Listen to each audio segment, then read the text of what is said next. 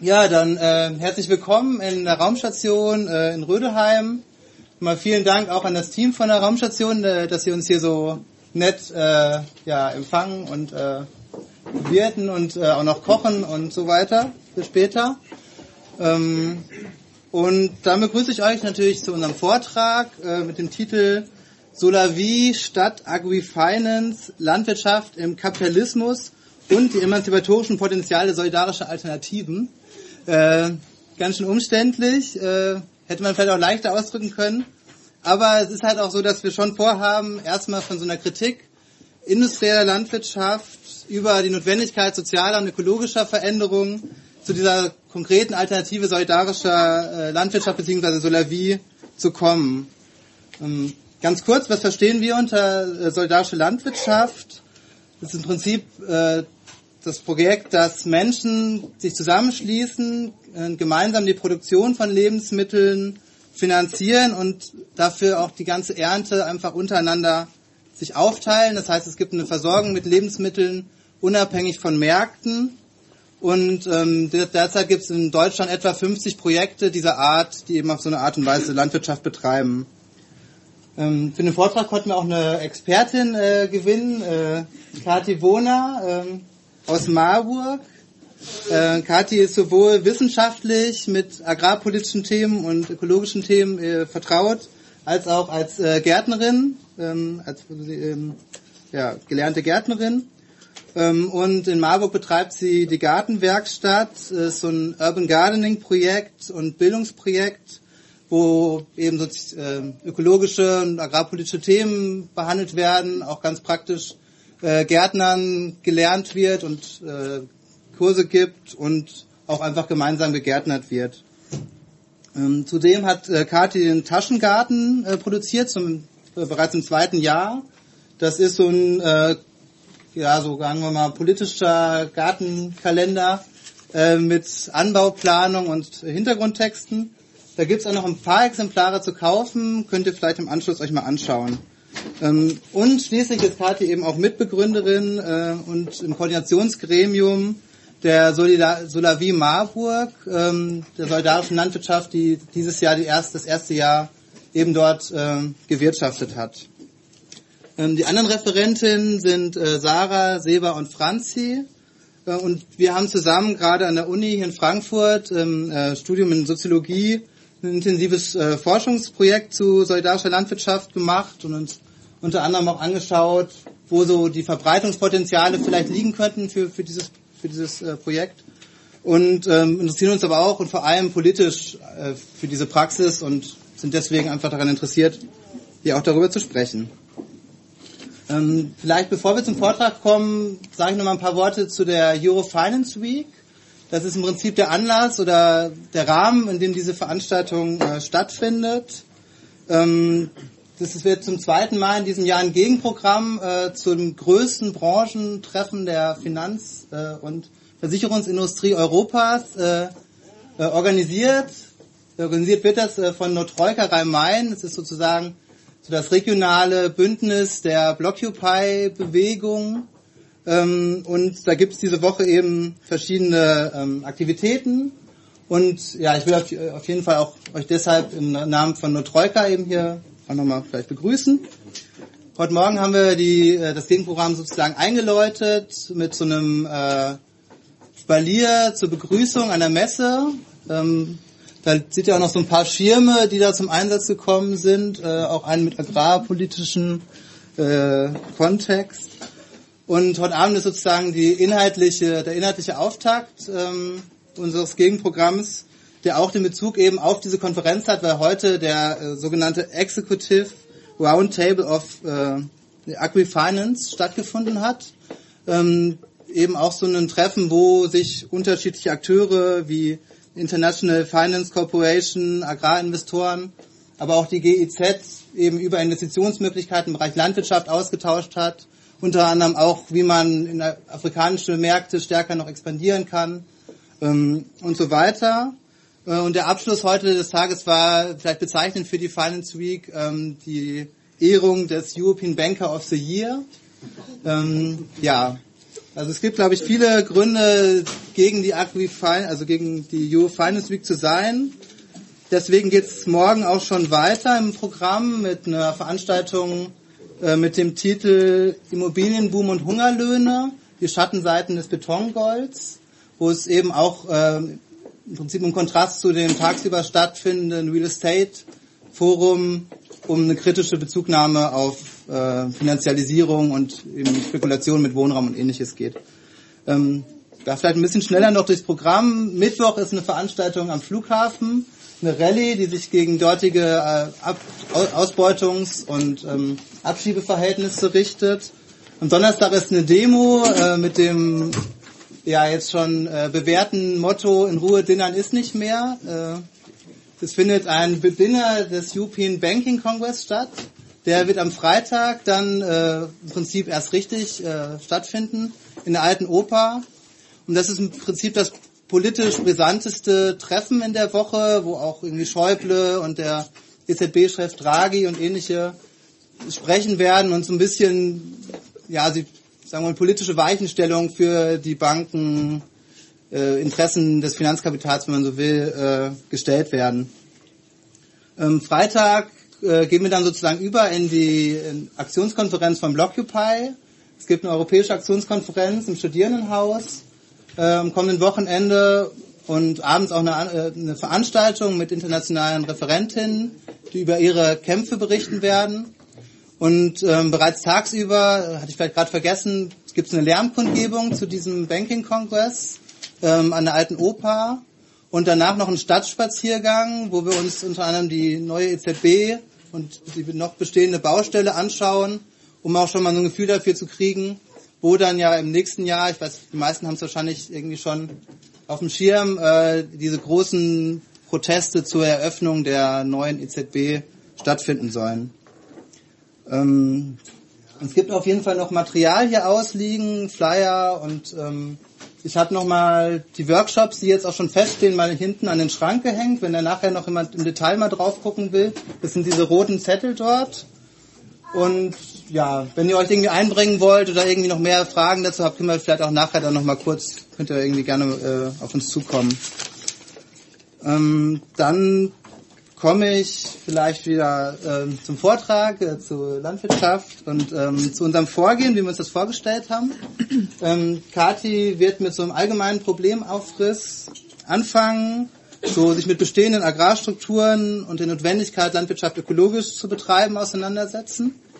Ähm, dann wird Weber so eine Art ähm, Einbettung in den bestehenden gesellschaftlichen Kontext vielleicht machen und nochmal stärker auf die Notwendigkeit auch einer sozialökologischen Alternative in diesem Bereich eingehen.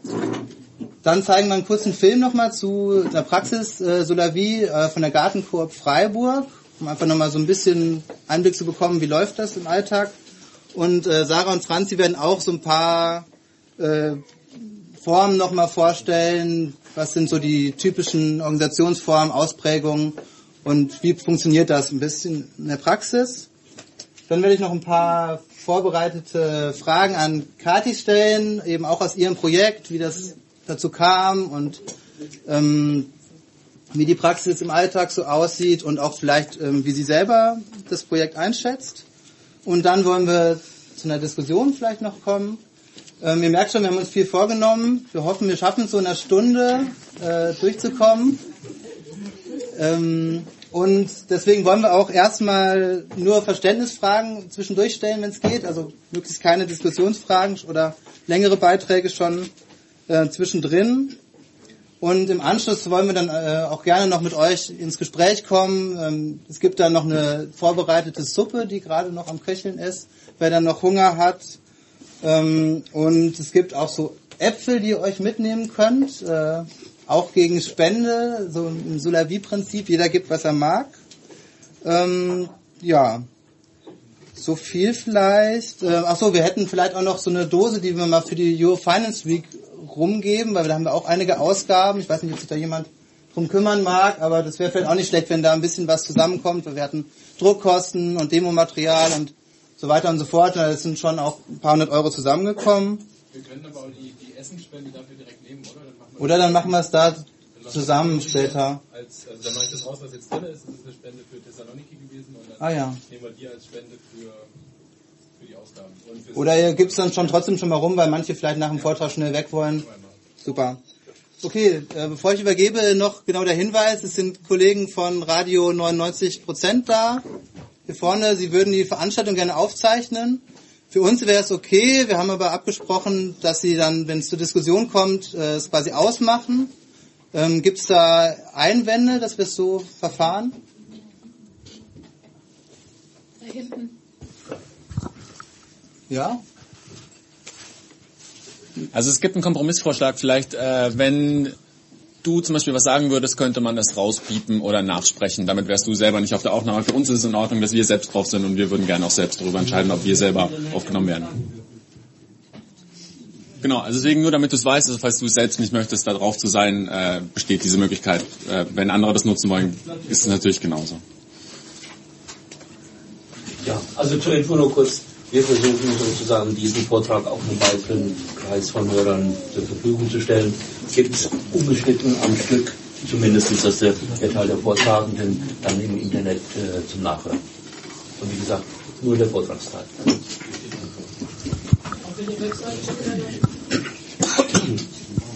Unsere Webseite r99e.de. Radio 99 Prozent.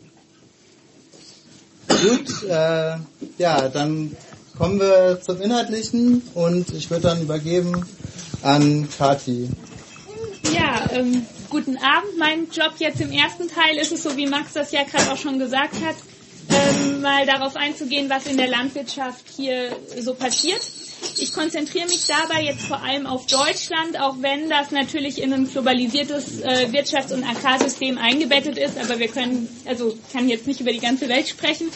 Und ähm, mein Ziel ist es jetzt in diesem ersten Teil einfach mal diese Begriffe konventionell und biologisch ein bisschen mit Leben zu füllen, weil ich denke, wir gehen mit denen allen täglich um und ähm, so ganz deutlich, wo eigentlich die großen Unterschiede bestehen, ist es, glaube ich, oft nicht. Und es geht mir darum, einfach deutlich zu machen, dass es nicht nur darum geht, ob Spritzmittel an der Apfelschale ist oder nicht, ähm, sondern wirklich die unterschiedlichen Auswirkungen auf Boden, Wasser, CO2, Artenvielfalt, also auf die Ökosysteme als Ganze deutlich zu machen, die eben von diesen unterschiedlichen Anbaumethoden ausgehen. Ähm, ja, eigentlich müsste man da jetzt äh, über Lebensmittel, Energiepflanzen und Industrierohstoffe sprechen, also über alles, was so im landwirtschaftlichen Kontext produziert wird. Da es jetzt hier ja um solidarische Landwirtschaft geht und da momentan der Schwerpunkt bei Lebensmitteln ist, konzentriere ich mich jetzt auch vor allem auf Lebensmittelproduktion. Ja, die konventionelle Landwirtschaft, das ist die vorherrschende landwirtschaftliche Methode, wie ihr wahrscheinlich alle wisst. Und in Deutschland werden fast 95 Prozent der Ackerfläche konventionell bewirtschaftet. Ähm, und diese Methode, die verbreitete sich seit Anfang des 20. Jahrhunderts. Und entscheidend dafür waren vor allem technische Neuerungen und Forschungsergebnisse im Bereich der Pflanzenernährung ähm, von Justus von Liebig. Ich gehe da nachher gleich auch nochmal kurz drauf ein. Und die Entwicklung des Haber-Bosch-Verfahrens zur künstlichen Stickstoffdüngerherstellung. Ähm, und dazu kommt natürlich noch äh, ja, Neuerungen in, bei Anbautechnik und Züchtungsverfahren. Durch diese Art der Landwirtschaft sind die Erträge massiv gestiegen in der Zeit und es wurden ganz große Hoffnungen damit in Verbindung gebracht, um auch eine wachsende Bevölkerung ernähren zu können. Und was ich so spannend finde daran ist, dass gleich zu Beginn von dieser Industrialisierung der Landwirtschaft sich auch Gegenbewegungen gebildet haben. Also zum Beispiel Anfang des 20. Jahrhunderts die Lebensreformbewegung oder ja auch schon äh, im Jahrhundert davor am Ende und die noch heute existierende Demeter-Bewegung. Ähm, die und all diese Bewegungen, die gleich zu Anfang als Gegenbewegungen da waren, sind auch heute ganz grundlegend für das, was wir heute unter biologischer Landwirtschaft verstehen. Ähm, genau, biologische Landwirtschaft bedeutet, dass man diese Mittel, die in der konventionellen Landwirtschaft eingesetzt werden, nicht einfach nur weglässt, sondern das ist wirklich eine ganz grundlegend andere Herangehensweise an landwirtschaftliche Produktion. Und das möchte ich jetzt so ein bisschen gegenüberstellen. Ähm, die konventionelle Landwirtschaft, die ist abhängig von externen Produktionsmitteln. und von nicht wachsenden, nicht nachwachsenden Rohstoffen. Also das ist vor allem in Bezug auf äh, Düngemittel der Fall, aber auch sonst. Und im Unterschied dazu ähm, möchte eine biologische Landwirtschaft im Idealfall Kreisläufe schaffen und wirklich unabhängig sein von fossilen Rohstoffen. Ähm, und somit geht es darum, halt wirklich dauerhaft funktionierende Systeme auch für nachfolgende Generationen zu schaffen. Also das jetzt erstmal so ganz abstrakt. Ähm, genau. Und ähm, dadurch, dass es diese ganz unterschiedliche Herangehensweise gibt, führt das dazu, dass die Energieeffizienz dieser unterschiedlichen äh, Bewirtschaftungsmethoden sehr unterschiedlich sind. Und zwar im Extremfall gibt es kleinbäuerliche Landwirtschaften, die ein Verhältnis haben von 1 zu 20. Das bedeutet, eine Energieeinheit, die eingesetzt wird, produziert 20 Energieeinheiten Lebensmittel. Also das sind sozusagen die, die effektivsten landwirtschaftlichen Systeme, die mir bekannt sind. Ähm, und im Unterschied dazu ähm, gibt es im anderen Extrem Landwirtschaften, die ein Verhältnis haben von 1 zu 3 in der konventionellen Landwirtschaft. Also für eine eingesetzte Energieeinheit nur drei Energieeinheiten rausbekommen. Und also das sind die Extreme. Dazwischen gibt es ganz vieles in der ökologischen und in der konventionellen Landwirtschaft. Und woran das liegt, möchte ich jetzt genauer erklären. Ähm, ja, und zwar, also, nee, noch mal ganz kurz einen Schritt zurück.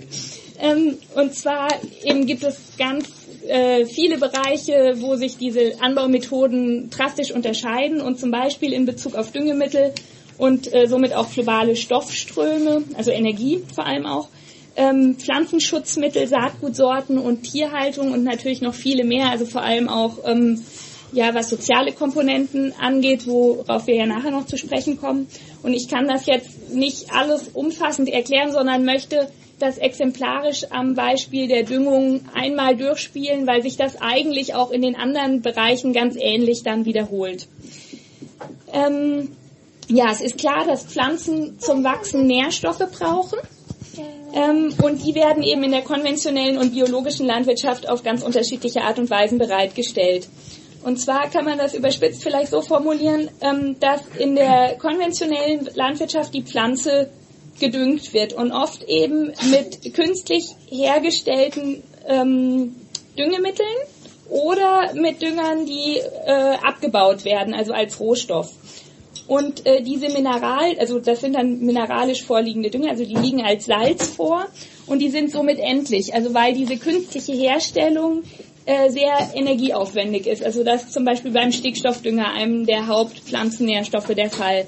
Und der wird eben über dieses Haber-Bosch-Verfahren hergestellt, das ich vorher schon kurz angesprochen habe. Und allein für dieses Verfahren wird ein Prozent des weltweiten Energieverbrauchs verwendet. Und das ist ein ganz wichtiger Grund, warum die Landwirtschaft auch so massiv am Klimawandel beteiligt ist. Und eben ein anderer Dünger, der Phosphordünger, der wird abgebaut und die Vorkommen, da gibt es ganz unterschiedliche Zahlen, findet man, reichen noch von 50 bis 300 Jahren. Also es, die, die ganze Landwirtschaft baut auf Stoffen auf, die nicht äh, bis in alle Ewigkeit verfügbar sein werden. Und im Unterschied dazu geht die biologische Landwirtschaft sehr viel mehr vom Boden aus. Also äh, möchte eigentlich nicht nur die Pflanze mit den nötigen Nährstoffen versorgen, sondern erstmal ein Umfeld schaffen, das überhaupt gesundes Wachstum ermöglicht. Und äh, der Boden wird dann mit organischem Material angereichert.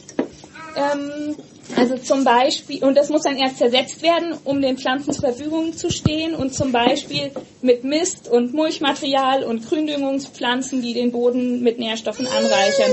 Und natürlich ähm, auch in, in der ja, industrialisierteren biologischen Landwirtschaft wird das nicht alles vom Hof selber produziert, sondern es werden auch Handelsdünger eingesetzt, teilweise zum Beispiel Schlachtabfälle aus ähm, der konventionellen Tierhaltung auch. Also da gibt es auch ganz viele Sachen, die man sehr kritisch sehen kann, aber trotzdem ist es noch eine organische Art zu düngen, zu düngen und die unterscheidet sich ganz stark von der mineralischen Art zu düngen. Und zwar ähm, kann man sich das so ein bisschen vorstellen wie den Unterschied zwischen Traubenzucker und Vollkornbrot, wenn wir das essen.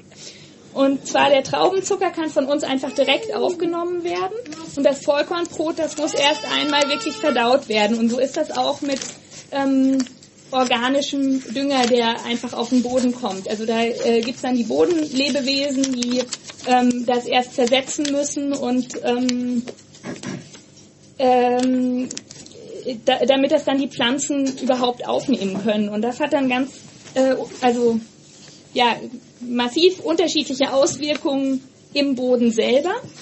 Ähm, und zwar ist es so, dass wenn das erst zersetzt werden muss, es auch zu einem aktiven Bodenleben kommt und dieses Bodenleben eine aktive Bodenstruktur schafft.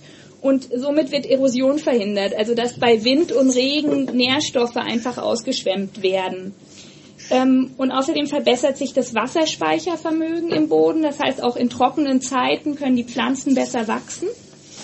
Und der, der äh, Boden ist reicher an Humus, also an lebendigem, ähm, zersetztem Material. Und Humus besteht äh, zu 50 Prozent aus Kohlenstoff.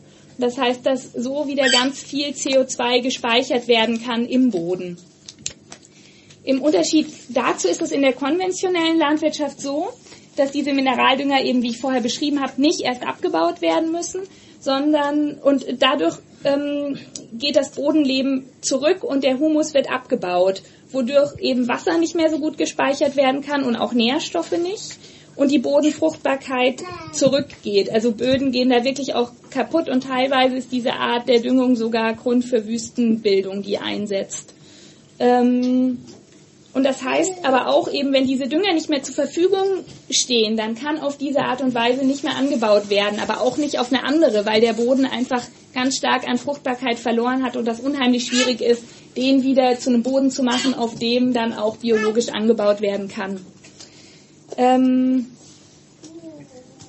ja, also man kann da ganz viel noch zu sagen. Ähm, ein, ein Punkt, auf den ich jetzt an der Stelle noch eingehen möchte, ist, dass nicht nur diese Düngemittelherstellung im konventionellen so problematisch ist, sondern auch der Einsatz und das auch nicht nur, weil der Boden kaputt geht, sondern weil, wenn man mineralischen Stickstoff einsetzt, sehr leicht ähm, lachgasfrei wird und Lachgas fast 300 mal klimaschädlicher ist als CO2. Ähm, genau, das war jetzt so sehr ins Detail in Bezug auf die Düngung. Ganz kurz zusammenfassend möchte ich nochmal sagen, also im Idealfall kann man eine biologische Landwirtschaft so betreiben, dass sie wirklich in Kreisläufen ähm, wirtschaftet und bei Bedarf auch relativ wenig oder ganz unabhängig von externen Produktionsmitteln ist und trotzdem die Bodenfruchtbarkeit dauerhaft erhalten bleibt, also dauerhaft Gemüse produziert oder äh, Lebensmittel produziert werden können. Und eben die konventionelle ist abhängig von fossiler Energie und nicht nachwachsenden Rohstoffen und schädigt einfach ganz massiv Ökosysteme wie äh, eben den Boden und auch ganz viel anderes noch. Ähm, ja, ich habe jetzt diesen einen Aspekt so ausführlich behandelt. Ich möchte jetzt auf diese anderen Aspekte, die ich vorher schon genannt habe, darf ich kurz danke, nochmal ganz in Kürze eingehen und zwar ähm, auf die globalen Stoffströme, weil ganz oft gesagt wird, ähm, ja besser konventionelle Produkte kaufen, wenn die wenigstens regional sind. Ähm, vor dem Hintergrund, den ich gerade beschrieben habe, kann es eigentlich keine regionalen konventionellen Produkte geben, weil diese Produktion immer abhängig ist von ähm, ja, Produktionsmitteln, die aus irgendwelchen anderen Ländern kommen. Also zum Beispiel Phosphor wird viel in Marokko abgebaut und also das, ist immer, und Erdöl und so weiter, das ist immer ein globaler Warenstrom oder Produktionsmittelstrom. Ähm, genau, und bei der biologischen Landwirtschaft ist das einfach viel eher möglich. Das ist, heißt nicht, dass das immer die Realität ist heute auf biologisch wirtschaftenden Höfen, aber das kann auf jeden Fall ein Ziel sein. Ähm, dann, was wohl der bekannteste Unterschied ist zwischen konventioneller und biologischer Landwirtschaft, ist wohl das Thema Pflanzenschutz. Ähm, ich finde es immer wieder eindrücklich, wenn ich mich einfach erinnere, als ich Kind war, was jetzt ja auch noch nicht ewig her ist, wie ähm, voll die Windschutzscheibe im Sommer mit Insekten war. Und das habe ich jetzt schon ewig nicht mehr beobachtet. Und das ist auf jeden Fall auch was, das mit ähm, dem Einsatz von Pflanzenschutzmitteln zusammenhängt in der konventionellen Landwirtschaft, dass einfach die Artenvielfalt ganz massiv zurückgegangen ist. Und in der ökologischen Landwirtschaft wird einfach viel mehr versucht, durch eine Vielfalt stabile Systeme zu schaffen, wo man dann gar nicht so viel Insektizide einsetzen muss. Oder die meisten sind einfach verboten Ähm, und Unkrautregulierung wird halt maschin also mechanisch gemacht und nicht einfach alles totgespritzt. Ähm, dann ein weiterer wichtiger Punkt ist, äh, sind die Saatgutsorten. Im konventionellen ähm, macht, denke ich, vor allem die Gentechnik immer wieder Schlagzeilen. Ähm, die spielt für uns hier vor allem als Futtermittelimporter aus Lateinamerika eine, eine, Rolle, die dann eben hier in der konventionellen Tierhaltung verfüttert werden. Ähm, und aber sonst wird vom Anbau hier vor allem Hybridsaatgut eingesetzt. Das ist eine moderne Züchtungsvariante, die halt auf Gleichförmigkeit und hohe Erträge gezüchtet ist. Und das Problem ist einfach, dass da ähm, also dass ein Saatgutmarkt ist, der von zehn Konzernen überwiegend kontrolliert wird. Also 75 Prozent vom Saatgutmarkt ist von zehn Konzernen kontrolliert, was auch zu einem massiven Sortenrückgang geführt hat. Das ist teilweise auch ein Problem in der biologischen Landwirtschaft, weil da diese Sorten teilweise auch eingesetzt werden. Und trotzdem ist es so, dass es einfach in äh, der Ökoszene immer wieder eine ganz, also viele, viele Initiativen gibt, die sich einsetzen für mehr Sortenvielfalt und eben für auch traditionelle Züchtungsmethoden und samenfeste Sorten, die auch anpassungsfähig sind. Ähm, und es, also es braucht einfach diese Sortenvielfalt, weil wenn manche Sorten nicht mehr funktionieren, zum Beispiel aufgrund klimatischer Veränderungen, ist es total wichtig, dass wir viele haben, um einfach dann wieder welche zu finden, die dann funktionieren und überhaupt um weiter Lebensmittel produzieren zu können. Ähm, ja, was auch sehr bekannt ist, ist, denke ich, die Tierhaltung. Da ähm, ja, ist es so, dass, dass eben in der konventionellen Landwirtschaft weniger Platz ist, in der biologischen ein bisschen mehr und äh, das Futter eben oft gentechnisch verändert ist in der konventionellen Landwirtschaft.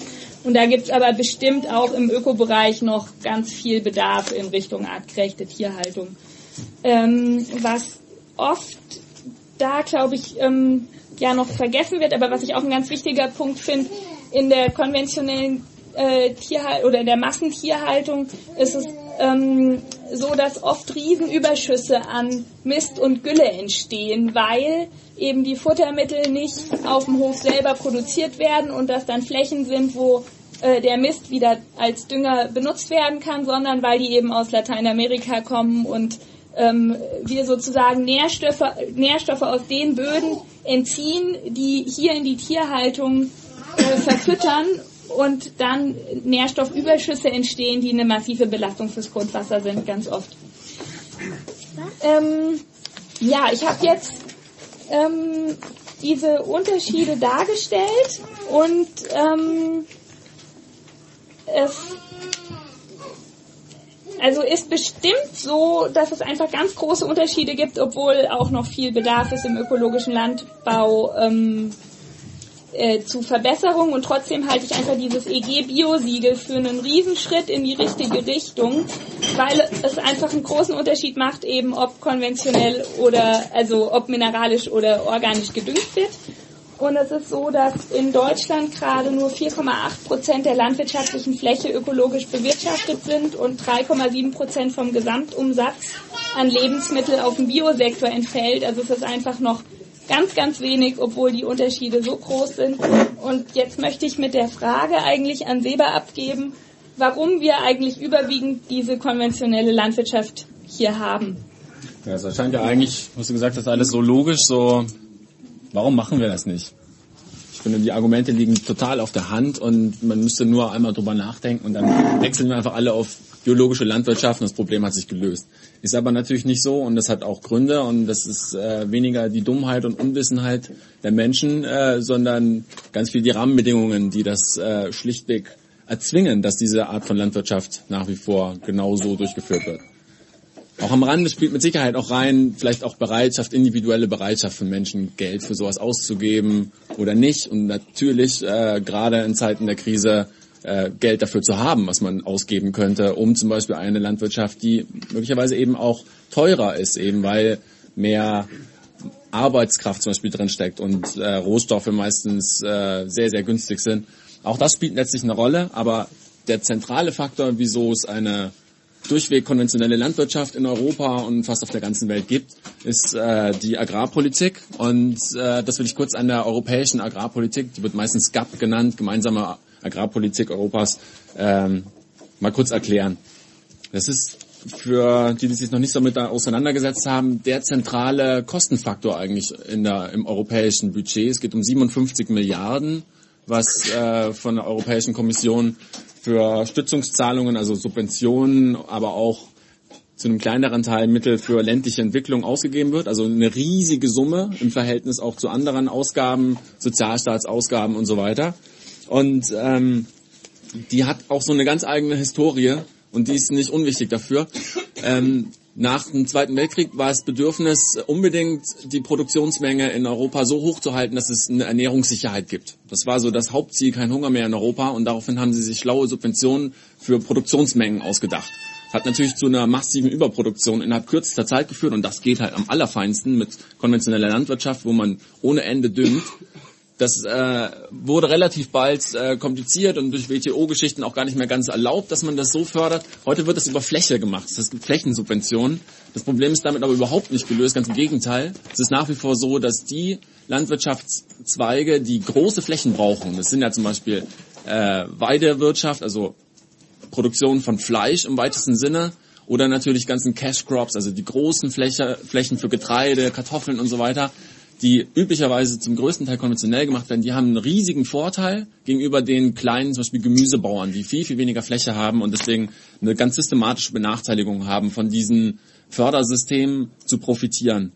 Ähm, profitieren tut eben großflächige industrielle Landwirtschaft. Und dass sich das so durchsetzen konnte, das liegt wirklich so an den Kräfteverhältnissen innerhalb von europäischer Agrarpolitik. Es gibt eigentlich so drei grundsätzliche Richtungen. Die eine ist so die traditionelle, das sind die Bauernverbände die ähm, seit den 50er Jahren äh, das komplett dominieren, vor allem der Deutsche Bauernverband. Und deren Prinzip ist halt sozusagen, ja, wir sind ganz schutzbedürftig, wir brauchen ganz hohe Subventionen und wir wollen so einen abgeschotteten europäischen Binnenmarkt. Ähm, die haben aber zunehmend eigentlich so den angebenden Ton an eine neoliberale Fraktion verloren. Eigentlich so seit der äh, Fordismus äh, immer mehr auf Wettbewerbsfähigkeit ausgerichtet worden ist, hat sich so ein neoliberales Projekt, was sagt, nee, nee, Landwirtschaft, da muss man nicht nur irgendwie etablierte alte Bauernfamilien drin haben, sondern das ist jetzt irgendwie Agri-Finance, das ist eine neue Art von Investitionsmarkt und dementsprechend hat es auch den deregulierten Regeln zu gehorchen, äh, dass man hier äh, Investitionen tätigen kann und dabei hohe Profite erwirtschaften kann. Diese äh, Ausrichtung auf eine globale Wettbewerbsfähigkeit, die heißt natürlich auch, dass man die Externalisierung von Umweltkosten, also Schäden, die für die Gesellschaft entstehen, die aber nicht im Produkt eingepreist sind, weil die, die Kosten zahlen ja letztlich wir alle, indem unsere Umwelt zerstört ist oder indem staatliche Ausgaben die Folgekosten wieder auffangen müssen, aber das Produkt selber ist billig und das muss es auch sein, weil nach dieser Logik ist das Wichtigste, auf globalen Märkten konkurrenzfähig zu sein. Und ähm, das ist natürlich das Wesentliche, worum gerade in so einer Agri-Finance-Veranstaltung wie heute Abend äh, die Akteure da kämpfen, dass auf keinen Fall irgendwelche Regularien, die eine Ökologisierung, zum Beispiel durch eine staatliche Invest in, äh, Intervention in dieses Feld äh, auf keinen Fall durchgesetzt werden kann. Es gibt aber diese Fraktionen und ich fasse die mal zusammen unter multifunktionale Landwirtschaft. Also es sind die, die sagen, nee, Landwirtschaft muss mehr bringen als einfach nur billig Lebensmittel herstellen, sondern Landwirtschaft betreibt Umweltschutz, Landwirtschaft äh, betreibt äh, Landschaftspflege, das geht um ländliche Entwicklung, wo können wir überhaupt noch leben in ländlichen Regionen, wenn wenn überhaupt keine Menschen mehr dort arbeiten müssen, weil alles nur noch von Maschinen gemacht wird und so weiter. Und dieses Projekt der multifunktionalen Landwirtschaft, das wird irgendwie stärker irgendwie, das heißt, wir bewegen uns auf einem sehr, sehr kleinen Maßstab, aber das hat Einzug gehalten in das, was europäische Agrarpolitik ausmacht. Es äh, bedeutet, dass diese Leute, diese Gruppen, sprechen jetzt hier irgendwie von äh, Bauernverbänden, die deutlich kritischer sind. Wir sprechen von Entwicklungsorganisationen, von Umweltverbänden und natürlich vor allem von sozialen Bewegungen, die das durchsetzen wollen. Die haben in den letzten Monaten, und es gab eine GAP-Reform in den letzten Monaten, also alle vier Jahre wird die neu aufgelegt in der Ausrichtung und es war so das Zeitfenster, wo alle ein bisschen gehofft haben, jetzt wird's anders. Jetzt ist irgendwie alles klar, Klimawandel, die Böden sind im Eimer, die Ernährungssicherheit äh, und vor allem Selbstbestimmung ist total am Ende. Eigentlich sind alle Menschen relativ unglücklich damit, was sie so zu beißen kriegen. Und ähm, da haben sich viele Kampagnen gegründet, äh, die heißen dann Meine Landwirtschaft zum Beispiel. Das ist wirklich ein großes Bündnis aus vielen Entwicklungs- und Landwirtschafts- und Umweltorganisationen und haben versucht, darauf Einfluss zu nehmen. Man muss sagen, trotz aller gut, äh, gut gemachten Versuche, das ist marginal geblieben. Nach wie vor bietet die europäische Landwirtschaftspolitik eigentlich nicht die Möglichkeiten, dass eine andere Art von ökologischer Landwirtschaft oder eine, die kleinteiliger ist, eine, die nicht von etablierten Großgrundbesitzern betrieben wird, sondern eine, die von jungen Initiativen zum Beispiel, und das wird ja gleich wichtig für uns, wenn wir über solidarische Landwirtschaft sprechen, die können kaum mehr auf die Art, wie sie es brauchen, Fördermittel erhalten. Das hat sich minimal verbessert, aber das ist nicht viel mehr als ein Tropfen auf dem heißen Stein gerade in Deutschland, sprechen wir über den deutschen Kontext, das ist, ist ganz stark renationalisiert worden. Also nicht mehr auf der europäischen Ebene wie vorher, sondern ganz viel mehr Bundes, äh, Bundesstaatskompetenz. Also Deutschland kann jetzt entscheiden, ob äh, und welche Regeln äh, umgesetzt werden, äh, gerade von den progressiven Regelungen, also Förderung für kleine Bauern, Förderung für ökologische Landwirtschaft, für Umweltschutzprojekte, die vielleicht gar nicht landwirtschaftlich sind, sondern einfach nur ein Biotop erhalten und so weiter. Und Deutschland hat sich mehr oder weniger, um mal platt zu sagen, dafür entschieden, so wenig wie möglich oder wie gefordert von diesen Regelungen umzusetzen. Wir hätten viel mehr ähm, Möglichkeiten dafür gehabt, rein von dem, was die europäischen Vorgaben waren. Ja, so haben wir jetzt eben das äh, Problem, dass wir nach wie vor unter Bedingungen eigentlich Landwirtschaft betreiben müssen und eben auch solche Projekte entstehen müssen, die absolut dagegen sind, obwohl die Bedürfnisse auch gerade von Bäuerinnen ganz stark sagen, wir brauchen aber irgendwas anderes. Es gibt ein Hofsterben ohne Ende. Also die soziale Frage unter Bäuerinnen ist eine ganz gewaltige. Wir haben wirklich eine Überalterung, die ist fatal. Wir haben ein Durchschnittsalter von Landwirten, das nähert sich mittlerweile der, dem 60 äh, also der durchschnittliche Landwirt ist fast 60 in Europa. Das ist ganz schön krass. Es gibt keine Branche, wo Menschen so alt sind. Und es liegt natürlich daran, weil keine neuen mehr nachkommen können. Kein Mensch kann sich die ein, zwei Millionen, die so nötig sind, um konkurrenzfähigen Betrieb aufzubauen, mal eben aus dem Handgelenk schütteln. Das ist einfach nicht drin und entsprechend werden, wenn irgendwie Höfe gerade verkauft werden oder Land verkauft wird, das eben häufig von ganz Großen geschluckt. Und das ist ein ein zentrales Problem eben auch für das Entstehen vielleicht von solidarischer Landwirtschaft, die ja auf kleine Flächen, auf kleine neu entstehende Projekte oder zumindest auf die Fortführung von alten kleinen Betrieben spezialisiert ist. Nicht zuletzt sind natürlich Lebensmittelmärkte einfach, die überhaupt nicht reguliert sind, das zentrale Druckmittel. Also wir haben einfach einen krassen Preisdruck. Nirgendwo sind Lebensmittel so günstig auf der Welt wie in Deutschland, gerade im Verhältnis zu den, zum Einkommen der Menschen. Und dieser Druck, dass es so billig sein muss und äh, Hartz IV und so weiter wird da genau an diesen billigen Preisen bemessen und daran durchgerechnet. Die machen eigentlich, dass es gar nicht anders funktioniert, als ständig unter krassem Preisdruck zu produzieren. Da muss sich erstmal eine andere Form von Landwirtschaft dagegen abgrenzen und gute, gute Gründe haben, wieso Menschen mehr dafür ausgeben müssen. Und äh, ja, mal gucken, ob es wirklich am Ende immer mehr sein muss, aber tendenziell wird es nicht billiger, als bei Penny irgendwie äh, den richtigen Schrott einzukaufen. Also ich will damit eigentlich zeigen, ähm, diese Rahmenbedingungen, die sind so institutionell verankert und die wurden auch schon über lange Jahre hinweg, gerade in den letzten Monaten, so massiv angegriffen und trotzdem wurden die kaum ins Wanken gebracht, dass wir uns ernsthaft fragen müssen, ob wir es schaffen, diese, diese ganze Landwirtschaft als solches gerade umzukrempeln. Also das wäre immer auch mein Wunsch zu sagen, hey, lass uns die gesellschaftlichen Verhältnisse daran ändern. So, wir sind das Problem, wir brauchen eine andere Landwirtschaft, also machen wir andere Regeln, ist doch klar. Klappt gerade irgendwie nicht. Und ähm, naheliegend ein bisschen so, dann machen wir halt Alternativen, dann machen wir halt was eigenes. Das haben die Biolandwirte äh, seit den 80ern ganz viel versucht. Das versuchen Solavis heute. Die Biolandwirten, Landwirte, Landwirtinnen, die in den 80ern eben für Biomärkte angefangen haben zu produzieren, sind mit einem riesigen Problem konfrontiert, dass diese Biomärkte eben auch zu krassen Massenmärkten worden sind. Man kann das heute im Supermarkt kaufen, das ist in keinster Weise anders. Äh, weil unter den gleichen kapitalistischen Bedingungen und dem gleichen Preisdruck wie konventionelle Landwirtschaft. Das führt in der Konsequenz notwendigerweise zu einer Verarsche von Siegeln.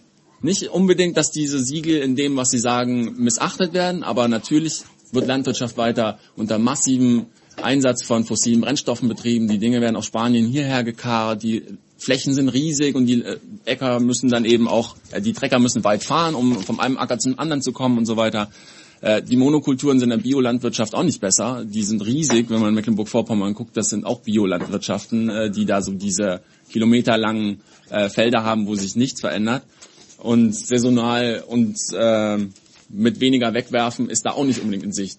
Ich will damit sagen, die Biolandwirtschaft äh, war und ist für viele äh, ein Hoffnungsschimmer immer auch gewesen, aber sie hat halt nicht in der Form umgesetzt. Und da würde ich jetzt auch Kathi so ein bisschen widersprechen. So ja, wir brauchen zwar diese Anbaumethode, aber aber nicht auf die Art. Also die Art, äh, ich will die nicht schlecht reden, aber sie funktioniert gerade nicht, um einen wirklichen ökologischen Wandel zu bringen und schon gar nicht funktioniert sie, einen sozialen Wandel zu bringen. Also ein sozialer Wandel, der eben wirklich schafft, diese zugrunde liegenden Ausbeutungsverhältnisse einer kapitalistisch strukturierten Warenproduktion auf den Kopf zu stellen. Es bleibt dabei, dass ähm, eine Ausbeutung stattfinden muss und die kann nur entweder auf Kosten von Umweltproduzentinnen oder Konsumentinnen gehen. Und solange Lebensmittel in dieser Form eine Ware sind und diesen Preisdruck ausgesetzt sind, sich unter Wettbewerbsbedingungen und Externalisierung von Umweltkosten behaupten zu müssen, ist diese Ausbeutung von Mensch oder Natur die logische Folge. Logische Folge ist dann halt Wachstumszwang, ist das Zentrale, äh, was äh, von Landwirten erwartet wird. Die müssen immer mehr produzieren zu immer günstigeren Preisen. Da kann man nicht nachhaltig wirtschaften, auch nicht biologisch. Unter Markt, kapitalistischen Marktbedingungen ist Profitabilität das, was entscheidet und nicht Bedürfnisse, die regulieren oder entscheiden, wie wir Landwirtschaft gerne hätten. Das Kapital, die, die eben das Geld einsetzen, um anschließend auch äh, einen Mehrwert daraus zu ziehen, sind die, die entscheiden dürfen, weil üblicherweise sind äh, Betriebe, ob konventionell oder biologisch, nicht unbedingt demokratischer. Aber basisdemokratische Landwirtschaft ist eigentlich das, was wir bräuchten, um genau diese Entscheidungen, die mit dem nötigen Fachwissen, wie du es gerade beschrieben hast, logisch irgendwie für uns umzusetzen sind, aber die, wir haben halt nicht das Recht darüber zu entscheiden. Und genau das müssen wir uns aber holen. Im Sinne von einer Selbstermächtigung, dass wir, also auch die Konsumentinnen, darüber entscheiden, wie und unter welchen Bedingungen wird angebaut, wie und unter welchen Bedingungen und was. Wir brauchen also, um das mal, äh, um dem ein Wort zu geben, einen sozial-ökologischen Wandel. Also ein ökologischer Wandel alleine genügt nicht, weil ökologische Fragen sind immer soziale Fragen, also Fragen von der gesellschaftlichen Ausrichtung, Produktionsweise. Das ist äh, letztlich eine Frage, die sich damit entscheiden, äh, auch auseinandersetzen muss, äh, wie die Produktionsverhältnisse im Kapitalismus prinzipiell strukturiert sind und ob im Besitz von Einzelnen die Produktionsmittel eingesetzt werden, äh, um Profite zu erwirtschaften oder ob Lebensmittelproduktion damit überhaupt nichts zu tun haben sollte und wir das selbst übernehmen müssen. Das Schlagwort an der Stelle ist Ernährungssouveränität. Das ist das, was die Bewegungen aus dem globalen Süden, Nieleni-Deklaration, Via Campesina und so weiter seit langem fordern. Also das Recht, demokratisch darüber zu bestimmen, wie unsere Lebensmittel hergestellt werden, unter welchen Bedingungen. Und ähm, uns das wieder zu nehmen, bedeutet halt die Herrschaft des Agribusiness auch wirklich anzugreifen äh, und dem alternative Produktionsmodelle auch entgegenzustellen. Damit wir die auch ähm, wirklich ähm, überzeugend darstellen können, müssen wir auch jetzt und nicht erst irgendwann in der Zukunft, wenn wir mal den Kapitalismus überwunden haben, beweisen, dass es geht und solche äh, Praxen, in denen wir mal kollektiv den Kapitalismus verlernen, halt auch jetzt in die, die Praxis umsetzen. Und ähm, Mal sehen, ob äh, solidarische Landwirtschaft äh, dieses Mittel ist, um unsere Bedürfnisse zu befriedigen, ohne die Umwelt zu schädigen, um solidarisch äh, uns selbst zu ermächtigen, die Dinge in die Hand zu nehmen. Und dazu müssen wir uns jetzt mal die Details angucken, wie, wie und was genau ist eigentlich anders, wenn ökologische Landwirtschaft auch noch sozial anders funktioniert, also solidarisch funktioniert. Wir machen das zuallererst mal mit einem kurzen Film, der ist ganz kurz. Und das ist eine Selbstbeschreibung ähm, von der Gartenkoop. Das ist eine Land solidarische Landwirtschaft, die in Freiburg entstanden ist. Die ist schon so ein bisschen gut unterwegs. Die sind schon eine Ecke größer als jetzt in Marburg zum Beispiel. Und die haben einen Film gemacht, äh, de von dem wir jetzt die ersten paar Minuten angucken. Wer möchte, äh, kann den Film auch im Internet anschauen mit Gartenkoop.org. Könnt ihr alle sehen so?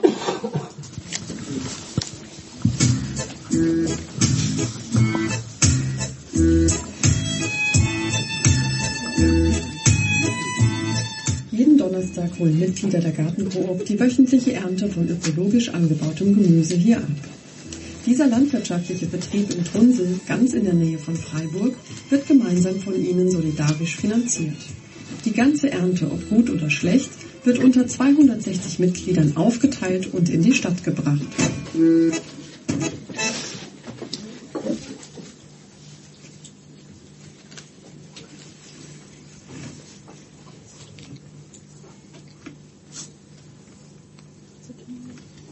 Das Modell der solidarischen Landwirtschaft, im Englischen auch CSA, Community Supported Agriculture genannt, macht Schule.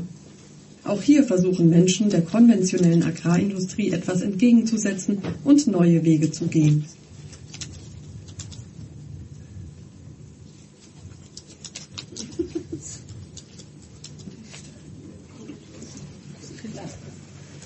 Hier für das städtische Leben ist es eigentlich eine viel bessere Möglichkeit ähm, oder Idee, um ernährungsautonom zu werden, als jetzt einen kleinen Hof in einer kleinen Gruppe. Also vom Konzept her finde ich es einfach viel stimmiger, so viele Leute damit rein zu integrieren und Städtern vor allem auch wieder ja, einen Zugang zur Landwirtschaft zu vermitteln.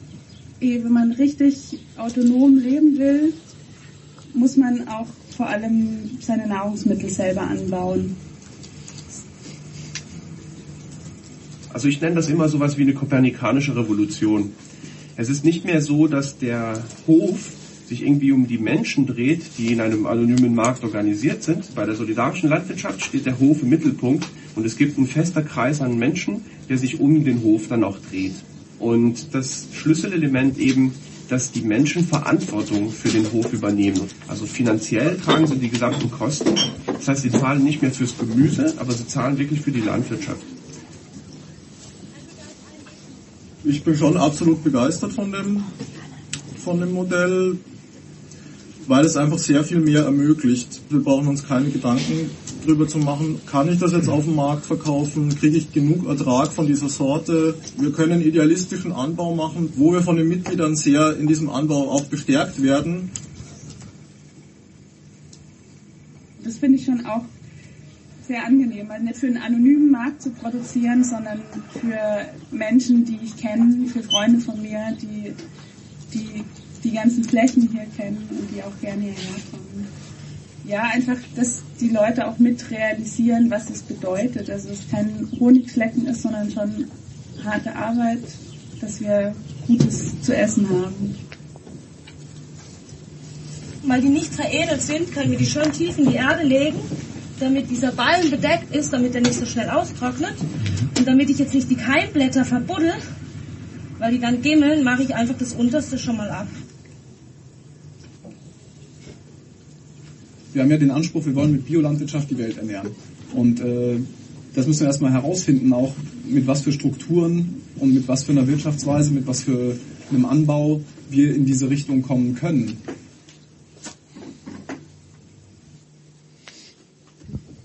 Genau. Also ich denke, der Film hat ähm, so einen ersten Einblick gegeben, was äh, Solavi in der Praxis bedeuten kann. Was ich dazu noch sagen muss, ist, dass die Gartenkorb Freiburg sehr viele Mitglieder hat. Also das ist bei weitem nicht bei allen so. Oh je. Ähm, genau, und wir haben uns ja als Forschungsprojekt ähm, mit solidarischer Landwirtschaft beschäftigt und haben uns vor allen Dingen darauf fokussiert, was erzählen die Akteure, Akteurinnen von der solidarischen Landwirtschaft. Und ähm, da halt erstmal natürlich auch die Grundidee, die jetzt auch schon in dem Film deutlich wurde, halt, dass eine Gruppe von Leuten sich zusammenschließt, Landwirtinnen, Abnehmerinnen, die äh, zusammen diesen Hof betreiben und vorfinanzieren und dafür dann die Ernte kriegen und gleichzeitig aber auch das Risiko von Ernteausfällen tragen. Und was kann man dann als solidarisch darin sehen? Das ist natürlich einmal dieses Finanzierungsmodell des Hofes, aber solidarisch kann es halt auch in dem Sinne sein, dass zum Beispiel einkommensschwächere Leute weniger zahlen müssen, was dann kompensiert wird von einkommensstärkeren Personen. Oder auch, was da auch ganz schön rauskam, ist, äh, dass halt einfach die Arbeit aufgeteilt wird, dass es so Arbeitseinsätze gibt und Leute auf den Hof kommen und ähm, dort mitarbeiten.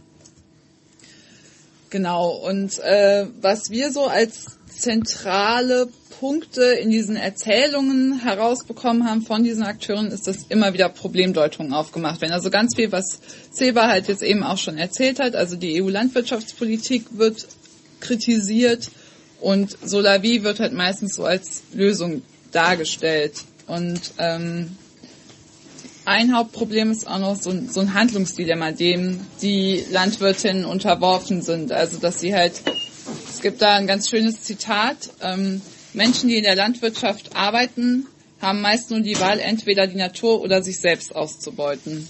Also das zeigt halt auch, entweder sie leben nach ihren Idealen oder erwirtschaften nach ihren Idealen, sind dann aber auf dem konventionellen Markt nicht konkurrenzfähig oder sie sind halt konkurrenzfähig und verraten sozusagen ihre Ideale oder können nicht danach wirtschaften. Das versucht Solavi aufzuheben, dieses Also Handlungsdilemma. Ähm, und so, wir haben eigentlich so vier Kernaspekte von Solavi, die ich jetzt noch mal kurz benennen möchte. Also es ist einmal diese Marktunabhängigkeit, die eben halt dadurch gewährleistet ist, dass diese Vorfinanzierung passiert. Also dass die Mitglieder sich bereit erklären, diesen Betrag monatlich oder im Quartal oder sogar fürs ganze Jahr zu leisten. Und ähm, dadurch wird halt natürlich auch die Möglichkeit gegeben, die Ware von ihrem Warenwert zu entkoppeln, also so eine Dekommodifizierung zu ermöglichen. Und die Kosten berechnen sich dann eben nicht für das einzelne Produkt, sondern für welche Produktionskosten hat der ganze Hof, wie kann man die Existenz des Hofs sichern und dadurch dann halt auch unter welchen Bedingungen möchte man produzieren, also welche Düngemittel möchte man benutzen, ähm, wie möchte man den Transport äh, der, der Ware vom Hof in, zu den einzelnen Abnehmerinnen ge gewährleisten. Also da ist auch eher äh, ressourcenschonend angesagt sozusagen. Also das ist auch quasi so der zweite Punkt, einfach eine ökologische Landwirtschaft, die darüber hinausgeht, einfach nur zu sagen, wir erfüllen irgendwelche Siegelkriterien, ähm, sondern es wird halt ausgedehnt, einmal natürlich auf das Lebensmittel, dann aber auch eben unter welchen Bedingungen wird angebaut, mit welchen Düngemittel, ähm, mit welchen Gerätschaften und eben, was ich ja auch schon gesagt habe, also der Vertrieb. Dann gibt's halt, wie man da auch gesehen hat, dieser, dieser äh, kleine Transporter, der dann kommt und das in die Stadt fährt. Dann was halt auch noch ein zentraler Punkt von solidarischer Landwirtschaft ist und eigentlich auch so ein Motiv ist so eine Werthaltung. Also es ist halt schon so diese Idee von wir wollen eine andere Landwirtschaft. Wir kritisieren sie so, wie sie derzeit ist. Und da wird halt gesagt, Landwirtschaft ist eigentlich so ein zentraler Bereich äh, der Gesellschaft, also wirklich die Lebensmittel als Lebensgrundlage sozusagen, dass das wieder einen anderen Stellenwert in der Gesellschaft, in der Politik haben muss. Mm. Und was auch gesagt wird, ist, dass Solavi so eine Art neues Wohlstandsmodell sein kann, also hin zu einem Small is Beautiful, also das kommt öfter. Small is Beautiful, also kleines, das klein, im Kleinen ist das Schöne sozusagen. Ähm, dass halt eben gesagt wird, nicht, der Luxus besteht nicht mehr darin, sich irgendwelche teuren Konsumgüter zu kaufen, sondern einfach ein gutes, gute Lebensmittel beziehen zu können und gleichzeitig auch noch so eine Gemeinschaft zu haben, also dieses Gemeinschaftsgefüge. Also das ist auch das mit dieser Kopernik kopernikanischen Wende, glaube ich, was Luciano meinte, dass äh, halt eben die Menschen um den Hof kreisen als Gemeinschaft. Genau. Und äh, jetzt möchte ich noch kurz äh, auf die Ziele quasi eingehen von solidarischer Landwirtschaft. Und da haben wir halt festgestellt, es gibt sehr unterschiedliche Ziele, die mh, zum Teil auseinanderfallen, aber dann halt auch wieder in manchen Höfen vereint sind. Äh, und zum einen, es kann halt natürlich solidarische Landwirtschaft so das Modell sein, um kleinere Höfe, die vielleicht nicht mehr konkurrenzfähig sind, auf diesem großen konventionellen Markt äh, zu erhalten. Mm, dann gibt es natürlich auch diese Idee von einer Entfremdung zwischen Natur und Mensch und die kann durch solidarische Landwirtschaft aufgelöst werden, indem es wieder einen regeren Austausch auch durch diese Gemeinschaft gibt, die diesen Hof finanziert, also dass die Leute da hinkommen und sich austauschen und auch wieder einen neuen Bezug zu Nahrungsmitteln bekommen. Okay, genau. Und dann gibt es eben auch noch die, die politische Ziele damit vor allen Dingen ähm, verfolgen. Also in dem Sinne Solavi als ähm, ja, Mittel zum Zweck zu einem gesamtgesellschaftlichen Wandel.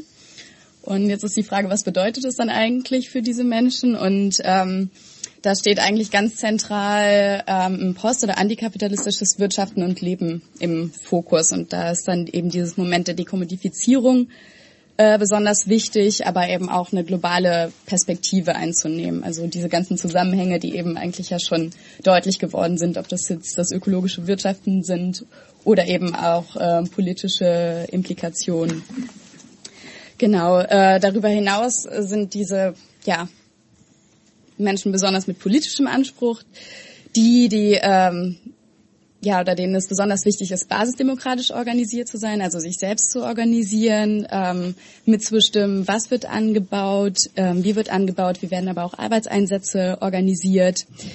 Ähm, ja, und ja, sich versuchen zu emanzipieren im Endeffekt äh, von dem gegenwärtigen System, wie auch immer, wie es organisiert ist zurzeit. Und was damit einhergeht, ist eigentlich so eine Auflösung der Grenzen zwischen Produzentinnen und Produzenten und Konsumentinnen und Konsumenten. Also diese eigentlich äh, festgefügten Rollen, die wir alle vermutlich kennen, ähm, fangen an sich aufzulösen, ineinander sich zu verschieben, zu verschwimmen. Und ähm, das ist eben auch nochmal ein ganz äh, spannender Aspekt an dieser Sache. Und ähm, bezogen auf Deutschland, also es ist halt eigentlich ein weltweites Phänomen, aber bezogen auf Deutschland hat sich in den letzten Jahren sehr viel getan. Mittlerweile gibt es 59 Initiativen und Höfe, ähm, die nach diesem Modell auf jeden Fall wirtschaften und arbeiten. Ähm, es gibt aber wahrscheinlich noch viel, viel mehr. Diese 59 sind auf jeden Fall organisiert in einem Netzwerk, das sich Solidarische Landwirtschaft nennt. Ähm, und das ist, ich glaube, wann ist das? 2010 hat sich das gegründet. Also es existiert jetzt erst drei Jahre und ähm, also es ist quasi sehr im Werden. Und ähm, ja, die sorgen halt für große Vernetzung. Darüber hinaus gibt es mittlerweile auch eine andere Webseite, makecsa.org, die sich vor allen Dingen an ähm, Landwirtinnen und Landwirte richtet und ähm, dort quasi auf ja für das Konzept wirbt und äh, so eine Aufbauhilfe bietet, ähm, weil damit natürlich auch ganz viele rechtliche Fragen verbunden sind. Ne? Also wie wird Eigentum dann überhaupt organisiert? Es gibt viele Vereine, es gibt aber auch genossenschaftliche Modelle, also es ist da sehr divers. Es gibt aber auch äh, GBRs, also es ist sehr breites Feld, wie das organisiert sein kann dann rechtlich. Ähm, ja, darüber hinaus gibt es mittlerweile auch eine europäische Vernetzung und Treffen. Also zum Beispiel diese Menschen, die wir eben in Freiburg gesehen haben, sind zu Leuten nach Tschechien zum Beispiel schon mal gefahren und haben sich da ausgetauscht über ihre Erfahrungen. Und ähm, ja, in Bezug auf Krise in Griechenland und Portugal ist es mittlerweile auch ein Konzept, was sehr stark gefahren wird. In Portugal nennt sich das Ganze Reciproco. Und äh, da ist natürlich noch viel stärker der Fokus auf Subsistenz, also sich selbst nur von diesen Lebensmitteln versorgen zu können. Genau, ist vielleicht nachher auch nochmal diskussionswürdig, inwiefern das dann tatsächlich ähm, ein Subsistenzprojekt darstellen kann. Genau. Ähm, eben fiel auch nochmal das Stichwort soziale Bewegungen. Ähm, einige Solavis sind aus ja, sozialen Bewegungen im breitesten Feld bereits entstanden oder haben sich dort angegliedert. Also zum einen ist da Transition Town zu nennen, was vielleicht einigen was sagt. Auf der anderen Seite eben Via Campesina beziehungsweise Reclaim the Fields. Äh, Reclaim the Fields, ähm, also nehmen wir uns die Felder quasi zurück und eignen sie uns wieder an. Ähm, stellt äh, einen Ansatz dar, der zum Beispiel in Wien verfolgt wurde. Da haben Menschen eine Fläche besetzt und versucht dort ähm, eine solidarische Landwirtschaft äh, zu errichten. Das ist leider relativ schnell geräumt worden, aber die Bestrebung ist da und zu sagen, wir wollen es wieder in die eigenen Hände nehmen und ähm, ja, ist vielleicht auch äh, anschlussfähig hier, wer weiß. Und wie das Ganze jetzt irgendwie in der Praxis vielleicht auch noch anders ablaufen kann, da haben wir jetzt den Erfahrungsbericht von Kati. Genau.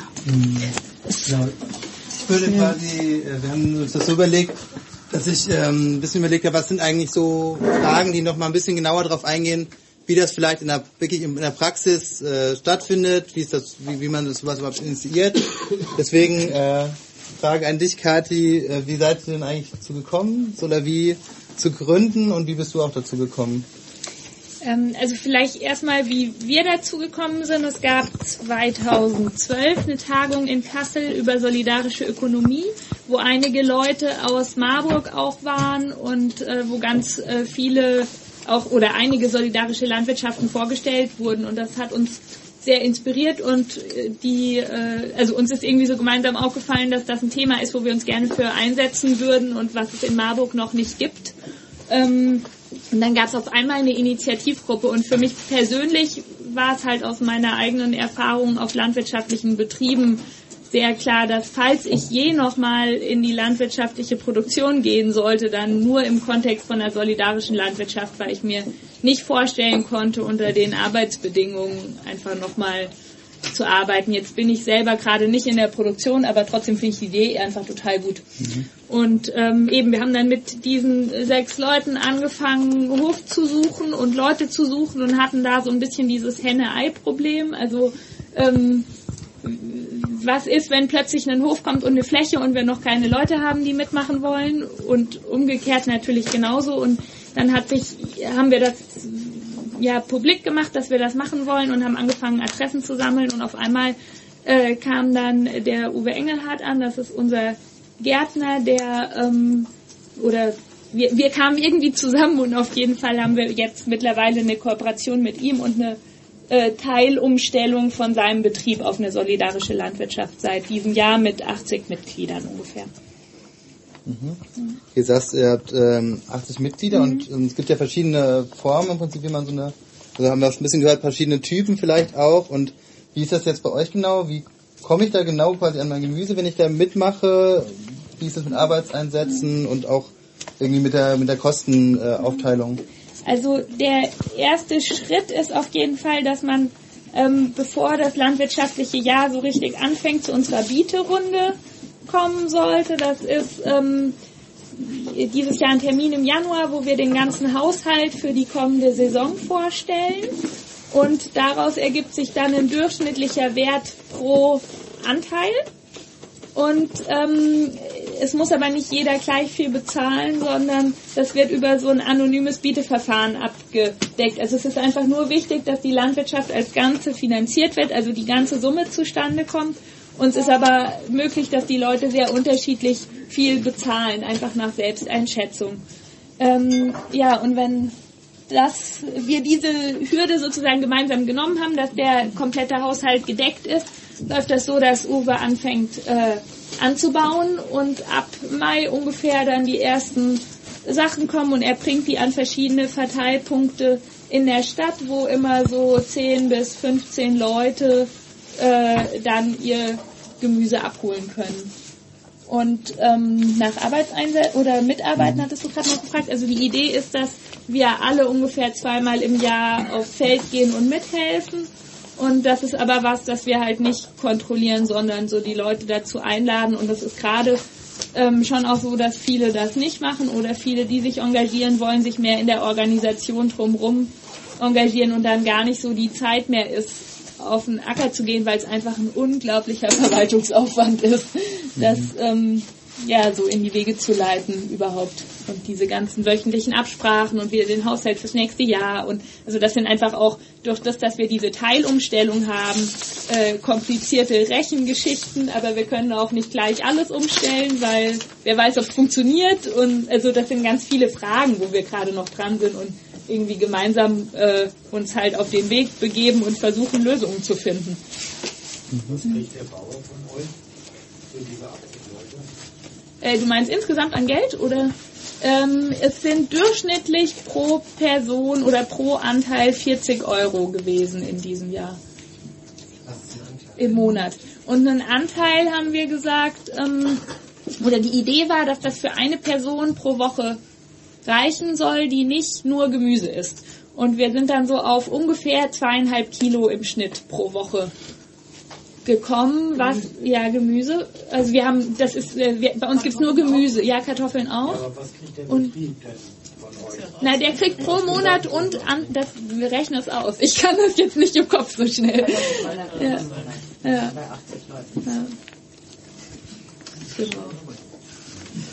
Ja, vielleicht, wie sich das ökonomisch rechnet oder ob es da auch Probleme vielleicht bei geben kann, können wir vielleicht auch später nochmal drauf kommen.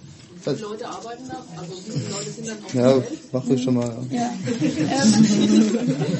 Also das schwankt auch so ein bisschen je nach Saison, aber das sind etwa zweieinhalb Stellen. Also aber aufgeteilt auf mehr Leute. Also eine Vollzeitstelle, das ist der Uwe und dann noch halbe Stellen. Ja. Also der hat fünf Hektar insgesamt, aber eben es wird jetzt nicht nur für uns produziert. Ja. Mitglieder, die helfen mit bei der Ernte oder? Also eben, äh, die Idee ist, dass alle zweimal auf den Acker kommen im Jahr und das funktioniert so mehr oder weniger gut. Manche machen mehr, wir haben zwei, die sind fast jede Woche da. Und, und andere, die waren, äh, glaube ich, noch nie da und andere machen das halt zweimal im Jahr ungefähr. Also es ist sehr unterschiedlich und ich finde, also für mich gehört das auch zu solidarischer Landwirtschaft dazu. Da sind wir unterschiedlicher Meinung auch im, äh, in der Gruppe, aber ich finde, wenn wir es Menschen ermöglichen, unterschiedlich viel Geld zu bezahlen, müssen wir es doch Menschen auch ermöglichen, unterschiedlich viel Zeit da einzubringen, je nach familiärer Situation und persönlichen Bedürfnissen und so weiter. Ja. Mm, schön, dass schon so viele Fragen kommen. Äh, wir dachten, dass wir vielleicht, ich habe noch zwei, drei Fragen, dass ich die noch stelle und dann haben wir auch gedacht, dass es dann vielleicht echt spannend ist, erstmal auch solche, sagen wir, technischen oder also so konkrete Fragen zum Projekt zu stellen, aber eben auch jetzt nochmal ein bisschen Rahmen öffnen, weil wir auch die Frage gestellt haben nach diesem emanzipatorischen Potenzial, wenn man so will. Also was ist das vielleicht auch die ja, was wir vielleicht aus sozialen Bewegungen auch im Sinne einer gesellschaftlichen Wandel irgendwie da darin lesen können oder so. Deswegen wollte ich dir auch noch diese Frage stellen, was für dich eigentlich diese Potenziale ausmachen, die die solidarische Landwirtschaft beinhaltet. Ähm, ja, also ich glaube, das ist auch also ganz vielschichtig, sehe ich da viele verschiedene Potenziale. Ähm, erstmal so auf der Betriebsebene ähm, glaube ich, dass man es dadurch halt leichter hinkriegen kann, die Arbeitsbedingungen zu verbessern. Also wir also haben im Haushalt auch Löhne, die immer noch katastrophal niedrig sind, aber immerhin über Tarif ähm, sind. Und also das ist für mich so ein, ein ganz wesentlicher Grund. Und außerdem glaube ich, dass dadurch schon die Menschen, die mitmachen, einen anderen Bezug auch zur landwirtschaftlichen Produktion kriegen und zu dem, was wann Saison hat und da halt so eine ähm, ja, du, hattest das vorher mit dieser Naturentfremdung beschrieben oder so, also wir uns vielleicht auch wieder annähern können an halt einem an ein ganz zentrales Gebiet von unserem Leben, so. Ähm, ja, das vielleicht so auf dieser individuellen Ebene und sonst ähm, sehe ich aber da schon auch äh, strukturell Riesenpotenziale drin. Also wenn es jetzt nicht äh, 50 oder 60, sondern halt eher 6000 oder noch mehr so, wie es in Deutschland gäbe, dass sich so halt wirklich was verändert. Aber da habe ich auch das Gefühl, dass der Weg ganz schön weit ist, aber trotzdem ist es einer, den ich gerne anfange zu gehen. So, ähm, ja, weiß nicht, ob jemand von euch da noch was zu sagen will oder so. Ja, okay. Ja. ja. Ähm, ja, vielleicht noch abschließend, äh, ich glaube Frankfurt ist die größte Stadt, die das noch nicht hat in Deutschland. Äh, ähm, in manchen Städten wie Freiburg gibt es auch schon drei solidarische Landwirtschaftsbetriebe.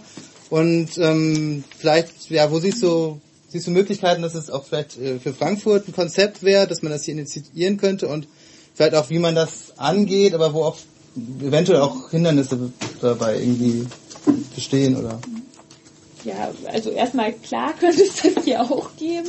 Was, ähm, ähm, ja, ich, was einfach schwierig ist in der Stadt, ist dieses, wie kommt man an Land und wie kommt man an Leute, die produzieren wollen.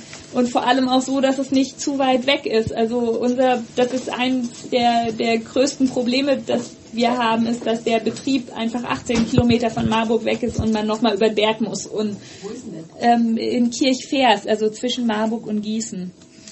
Ähm, und ja, da geht man halt nicht ohne weiteres einfach hin und dann ist das auch nicht so einfach, diesen Bezug dazu zu entwickeln.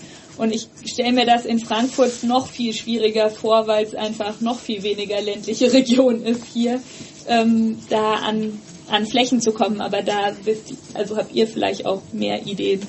Ähm, ja, was, was ich noch als, ähm, als ein ganz entscheidendes, ähm, entscheidende Komponente sehe, ist so diese Mischung in der Gruppe, also in der Initiativgruppe, weil ich glaube, es braucht erstmal eine, einen Kern von Menschen, die sich bereit sind, darum zu kümmern. Und ich glaube, dass es besonders gut funktioniert, wenn das Menschen sind, die irgendwie ein bisschen Vorstellung von landwirtschaftlichen Prozessen haben und gleichzeitig aber auch ähm, eine Vorstellung davon haben, wie fremd das vielen Menschen aus der Stadt ist.